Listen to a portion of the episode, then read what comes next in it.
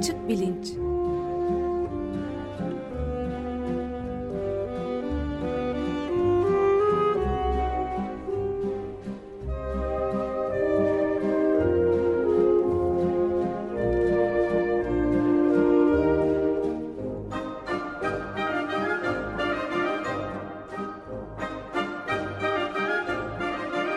Güven Güzeldere ile bilim ve felsefe sohbetleri.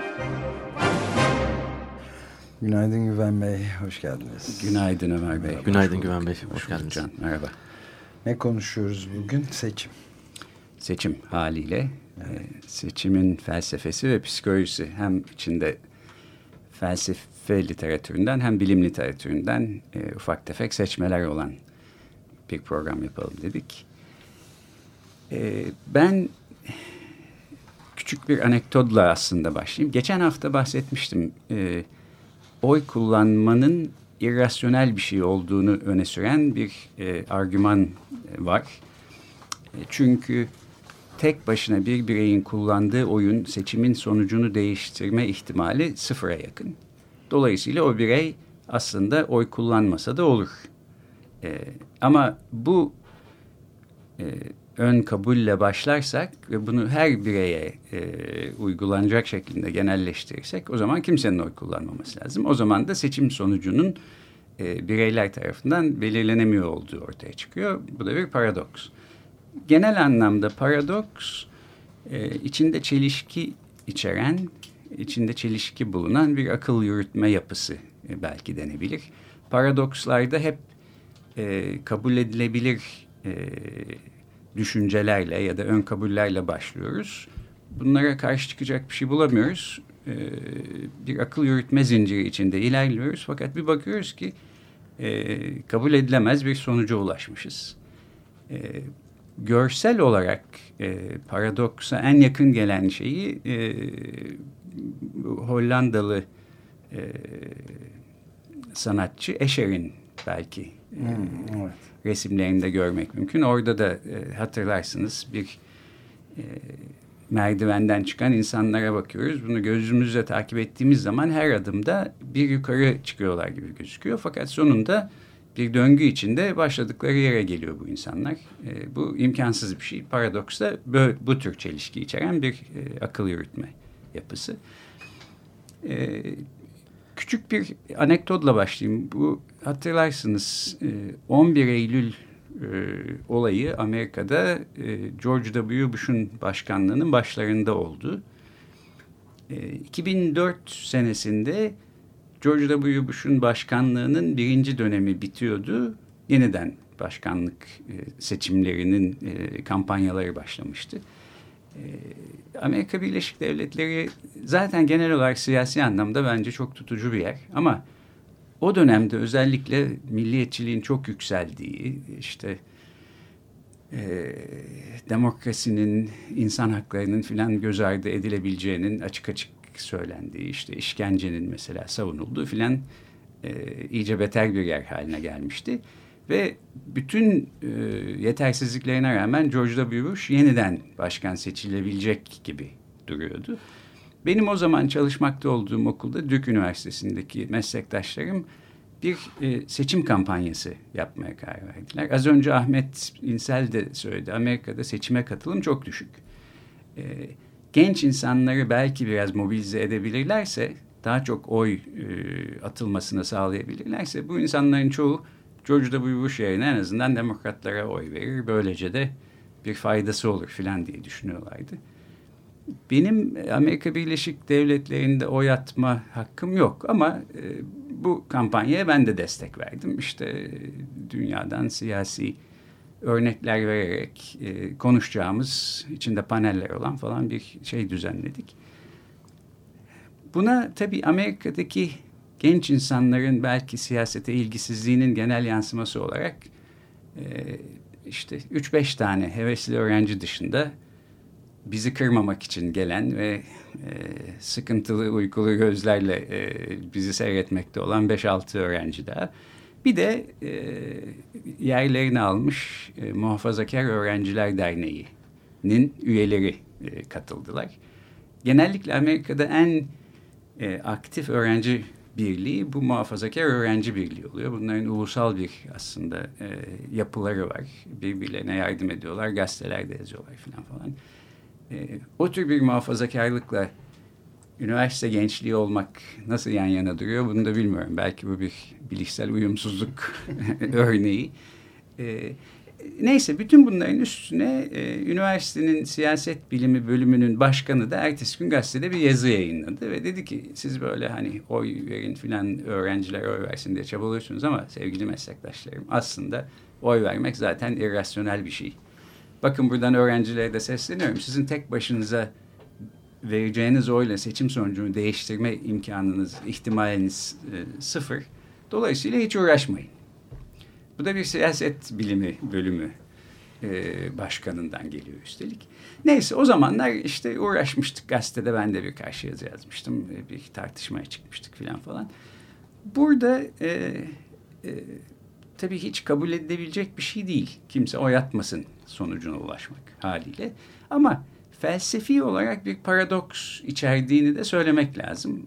Bu şimdi çok kısaca ondan bahsedeyim form olarak e, felsefede çok yaygın e, öbek paradoksu denen paradoksa yakın bu paradoks. E, sorites paradoksu diye biliniyor. Eski Yunanca'da sorites öbek ya da yığın demekmiş.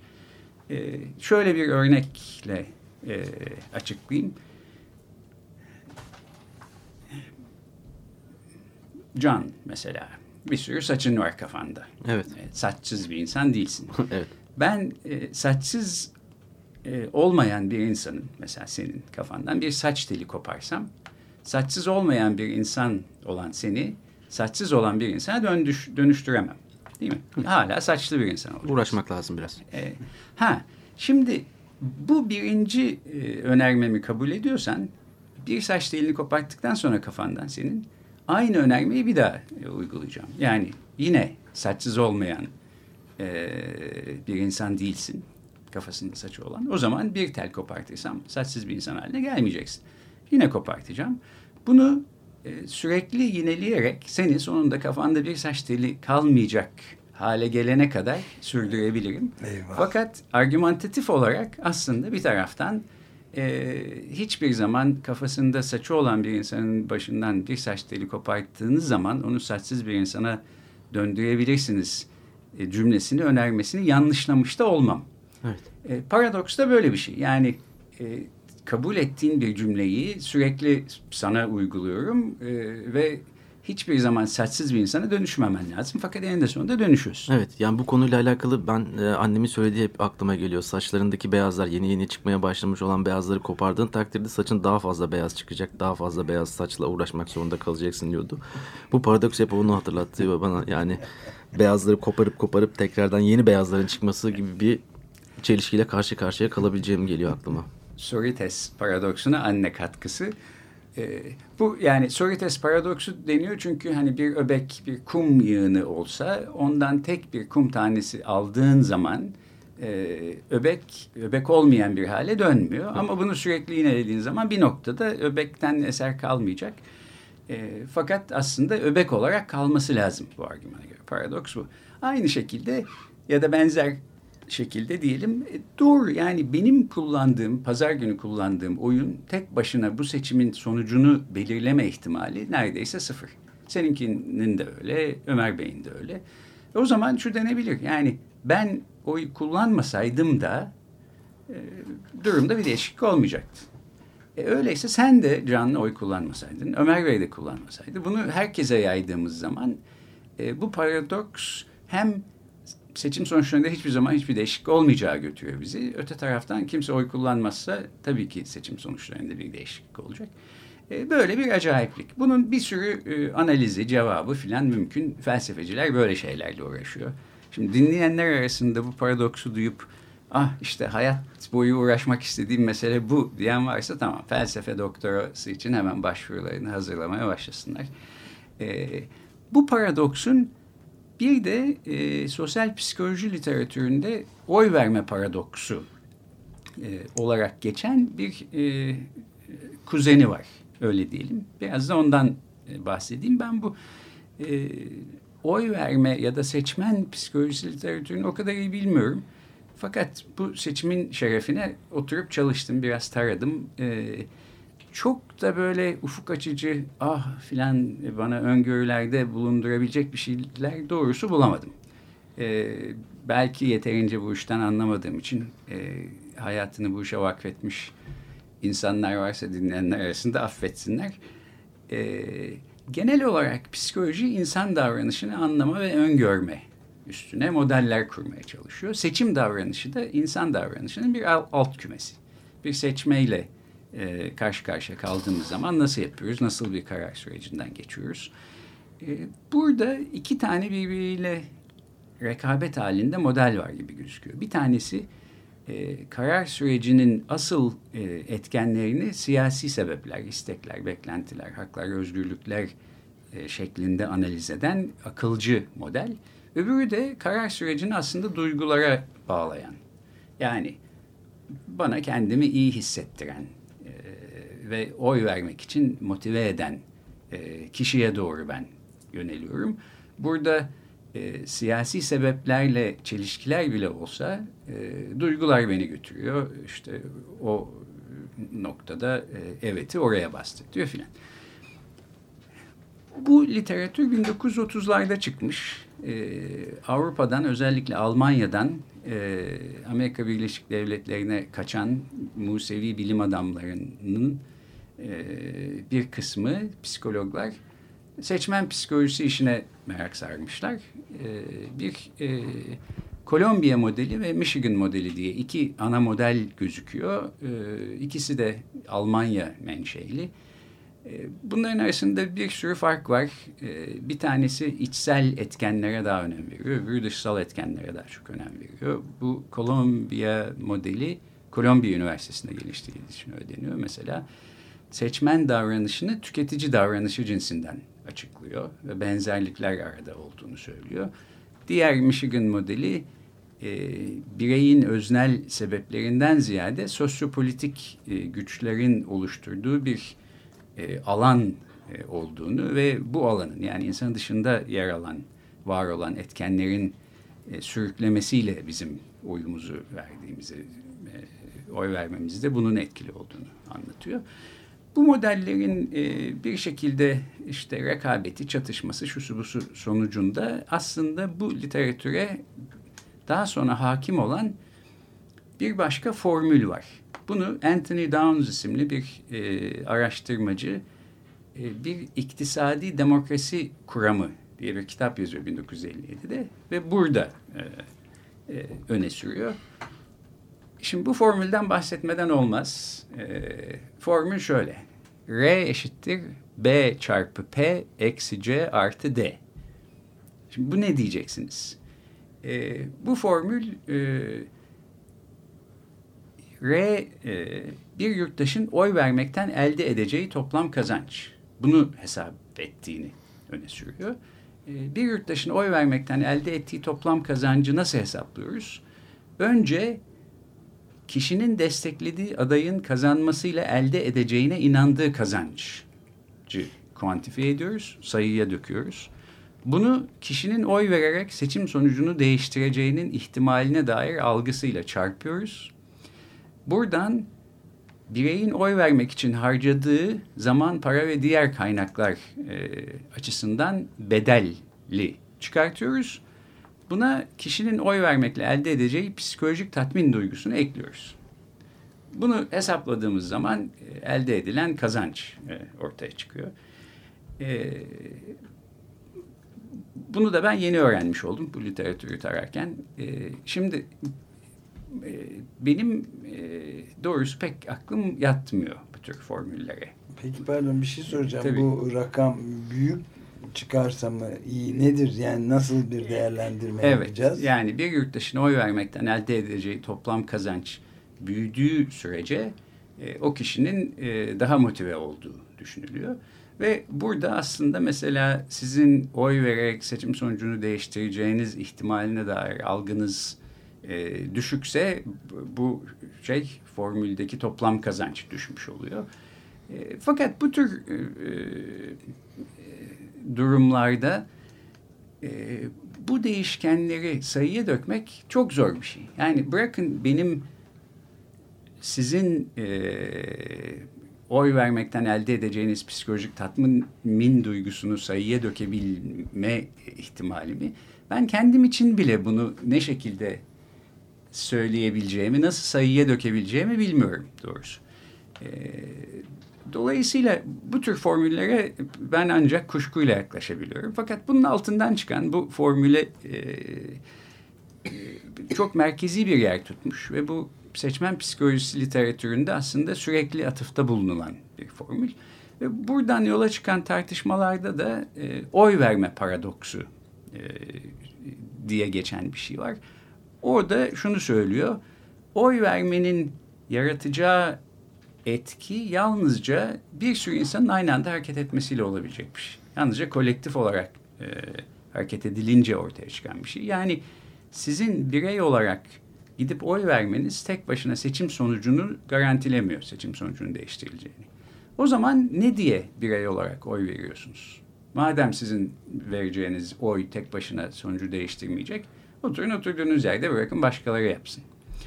Bu az önce ilk program başında söylediğim bu zamanındaki e, Dük Üniversitesi'nin siyaset bilim bölümü başkanının e, öne sürdüğü paradoks. Yani oy vermeyin, oturun oturduğunuz yerde sonucunu çıkartan paradoks. E, bunu özellikle seçimden önce söylemek bana büyük bir sorumsuzluk gibi geliyor. Üstelik e, e, yani bunun uzun uzadıya analizini yapmak belki e, zor bir iş ama burada bir e, belki bir Amerikan bireyciliği falan hali görüyorum. Sanki oy vermeye e, harcadığınız zaman Yalnızca sizin oyunuz tek başına seçimin sonucunu belirleyecekse değer gibi bir düşünce var. Yani Süpermen seçmenseniz hani seçim tam böyle bıçak sırtında duruyor ve sizin attığınız öyle ya öyle ya öyle olacak. O zaman gidip oy vermenize değecek. Onun dışında vermeyin daha iyi. Çünkü seçimin sonucunu kendi başına belirleyemiyorsunuz filan. Bu çok çılgınca bir düşünce bana sorarsanız. Ama çok yer etmiş ve literatürde gerçekten e, üstünde e, çok uğraşılan bir mesele gibi duruyor. E, genel olarak seçmen psikolojisi literatüründen benim çıkarttığım şeylerin bir kısmı bu. Son derece anti, antidemokratik de tabii. Üstelik evet. Ben tekrardan şeye dönmek istiyorum. Sistemin e, bu psikolojiye bir etkisi doğrudan olduğu söylenebilir mi tekrardan? Mesela cumhuriyetçiler ya da demokratlar arasında bir seçim yapmak zorunda kalıyorsunuz başkanlık sisteminden evet. bahsediyorsunuz. Ee, bununla alakalı olarak ortaya çıkan durum o psikolojiyi de doğrudan etkiliyor mudur? Vallahi bence etkiliyor. Yani psikolojiyi etkilemesinin ötesinde bence bu kuramcıların e, kuramlarını bu şekilde geliştirmelerini de etkiliyor. Evet. Bana biraz öyle geliyor. Hı. Amerikan siyaset biliminin genel olarak e, tutucu bir sektör olması, bu tür e, çalışmalara çok önem verip işte bunlarla habire uğraşıyor olmasının altında da e, yine sisteme ilişkin bir takım etkiler olabilir. Bunu tabii bu konuda çalışan insanlara söylerseniz e, çok kızacaklardır çünkü işte seçmen psikolojisine dair bir doğrunun peşinde olduklarını düşünüyorlar. Doğru da e, bu görüşte e, işte sistemden bağımsız olarak e, var olan bir şeyi onu bulmaya çalışıyor falan ama bence Can senin dediğin daha doğru.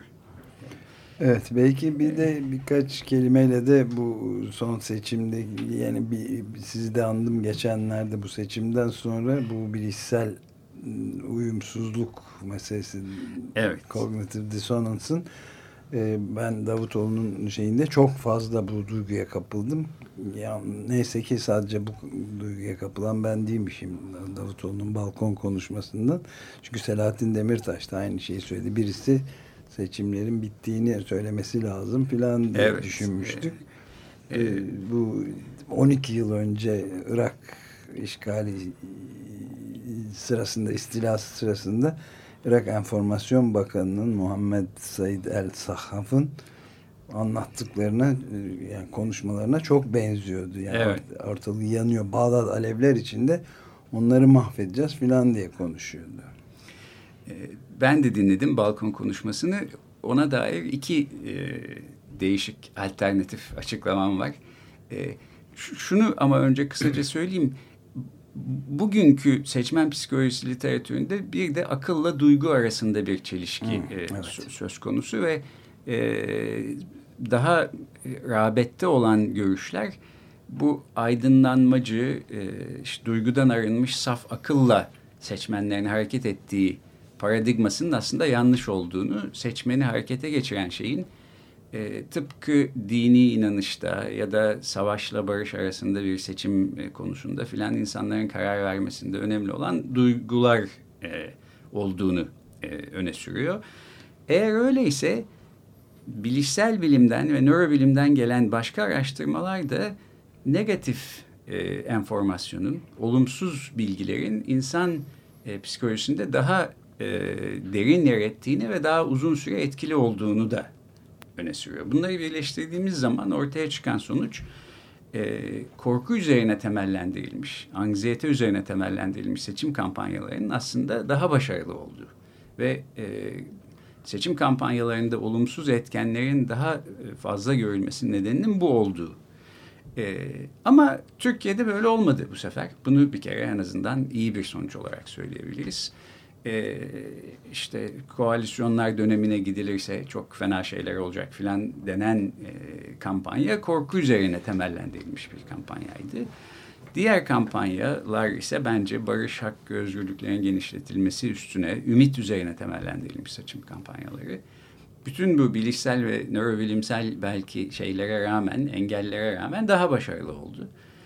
Bunun altında da herhalde bir sürü başka etken var. Ümit üstüne temellendirilmiş seçim kampanyasının daha e, ikna edici olması olsa gerek. Evet. İnsanların bunu özlüyor olması da e, herhalde önemli bir etken. E, şimdi bütün bunların sonunda bir de e, şeye gelelim, e, balkon konuşmasına. Bilişsel uyumsuzluk daha önce de konuştuk. İnsanın aklında olan birbiriyle çelişen e, düşünceleri çelişmeyecek hale e, getirerek bu rahatsızlıktan kurtulması ve bu, bu şekilde mazeretler üretmesi, düşüncesini bu şekilde değiştirmesi falan e, iddiası. bir yandan şimdi başbakan niye bu hamaset dolu konuşmayı yaptı balkona çıkıp? bir yandan belki şöyle denebilir. Çok kısa bir süre içinde başbakanın gidip hesap vermesi gereken bir şahıs var. büyük bir sarayda oturan ve kendini e, amiri olarak gördüğü insanlara karşı e, o kişiye hesap vermek kolay bir şey olmasa gerek diye düşünüyorum. Dolayısıyla bir anksiyete e, itibariyle başbakan pek ne dediğini bilmiyordu. Evet. Böyle düşünülebilir. Ya da e, daha şakayı bir tarafa bırakacak olursak belki Cumhurbaşkanı'na bir meydan okuma diye de okunabilir. Yani bundan sonra e, yoluna devam edecek, istifa etmiyor ve aslında seçimden galibiyetle çıktı. E, AKP işte onun lideri olarak e, yarın öbürsü günde Cumhurbaşkanı'nın karşısına çıktığı zaman biraz daha dik durup azarı işittiği zaman e, başka bir cevap verebilmenin temelini belki oluşturmaya çalışıyordu. Bu da benim naçizane amatörce e, siyasi analizim olsun. Vaktimizin sonuna geldik ama benim de bir teorim var. Onu da söylememe tamam. müsaade edin. Hani boks maçlarında e, dövüşen e, boksörlerin böyle e, en sıcak yerinde maçın böyle tam birbirlerine girişmişken bir gong çalar ve ardından durmaları beklenir. Ama duramazlar. Kendilerine vurmaya başlarlar. Round'un bitmesiyle beraber. Ama vurmaya devam ederler. Böyle bir şey de görebilmek mümkün mü? Hala o sıcaklık içerisinde böyle vurmaya çalışmak gibi. Vallahi belki de bilmiyorum. Bu da bilişsel, yani, bilişsel evet. bir uyumsuzluk aslında. Evet yani bunun ne kadarı bilişsellikten geliyor, ne kadarı siyasi stratejiden geliyor bunu herhalde aslında önümüzdeki günlerde nasıl geliştiğine baktığımız zaman göreceğiz. Peki vaktimiz bitti ama ben oy ve ötesi hakkında bir şey söylemeden kapatamayacağım. Çünkü e, bence seçimde en çok teşekkürü hak eden oluşumlardan bir tanesi oy ve ötesi. 50 bin üstünde gönüllüyü mobilize etti. E, seçmenlerin yüzde kırkından fazlasının sahtecilik yapılacağını düşündüğü bir seçimde e, çok az belki sahtecilik evet, olayı olmasının bence en baş e, sebebi oy ve ötesinin çok disiplinli bir şekilde e, bu seçimlere sahip çıkması oldu. Bu aslında bir açıdan demokrasi kültürü ülkemizde sonunda çiçek açtı falan diyebiliriz. Yani seçimlere ve oylara bu kadar sahip çıkıldığı bir seçim ben hiç görmemiştim. E, her işte bir hayır vardır diye düşünmüyorum. Bazı işlerde hayır yoktur ama bu işten böyle bir hayır çıktı gibi düşünülebilir. Ben e, memlekete ancak cumartesi günü vasıl olabildim. Pazar günü oy ve ötesinde müşahit olarak çalışacaktım. Dolayısıyla eğitimimi tamamlayamamış durumdaydım. E, benim ekibimin bina sorumlusu cumartesi gecesi beni saat e, gece yarısını geçe bir saatte gelip buldu. E, cumartesi 00.30 ile 01.30 arasında ben e, müşahit eğitimi aldım. Pazar sabah biz 6.30'da okulun bahçesindeydik. Eğer bütün oy ve ötesi gönüllüleri benim ekibimdeki gönüllüler gibi idilerse e, müthiş bir şey. Ben çok iyi bir ekibe düştüm diye düşünüyorum. E, ekibimizin bina sorumlusu Begüm Nalcı da e, hepimizi çok e, bilgili birer müşahit haline getirdi. Genel olarak da yani diğer sandıklarda da bilgisiyle, sükunetiyle, yapıcılığıyla oy ve ötesi e, müşahitleri bence herkese örnek oldular. Herkesten e, yani giderek neredeyse seçimi e, sahiplenmiş olan e, insanlar haline geldiler. O noktada orada bulunamayan e, bizim ekibin e, başka üyeleri kekler, kurabiyeler yaparak getirip e, bizi beslediler gün ortasında. E, unutulmaz bir deneyimdi. E, elde ettiğimiz tutanakların bilgisayara girip kontrol edilmesi e, süreci devam ediyor. Bugün salı günü saat 15'e kadar itiraz süresi var. Hala eksikler olabilir. Oy ve ötesi nokta orga girerek herhangi bir kişi ilk defa da bunu yapıyor olsa yardım edebilir, ucundan e, tutabilir. Onun için böyle bir çağrıda bulunayım. Bugün birkaç saati daha olan hemen bilgisayara girip e, bu işe bir el atsın diyorum. Evet. Evet. Onları da bir kez daha misafir edeceğiz, e, konuk edeceğiz. Burada zaten üç kere geldiler ve çok gerçekten önemli bir iş başarıldı topluca. Evet. evet. Peki, çok teşekkürler. Çok teşekkür ederiz. Ben ses duydum sanki. Siz de duydunuz mu? Bir büyük sessizlik var ülkede seçim evet. gününden bu yana. Acaba Cumhurbaşkanı bir şey mi diyordu da kaçırdık diye e, düşündüm ama galiba devam ediyor. Ses ve görüntü yok. Hayra, hayra alamet bir sessizlik. Peki, hoşçakalın.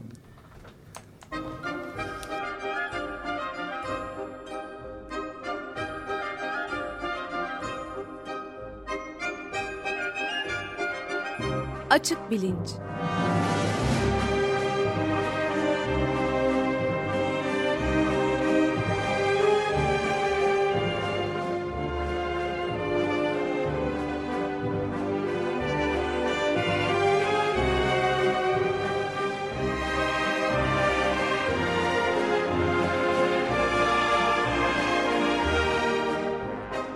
Güven Güzeldere ile bilim ve felsefe sohbetleri.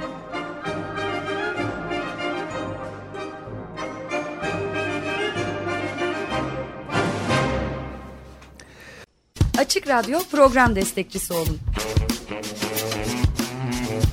Bir veya daha fazla programa destek olmak için 212 alan koduyla 343 41 41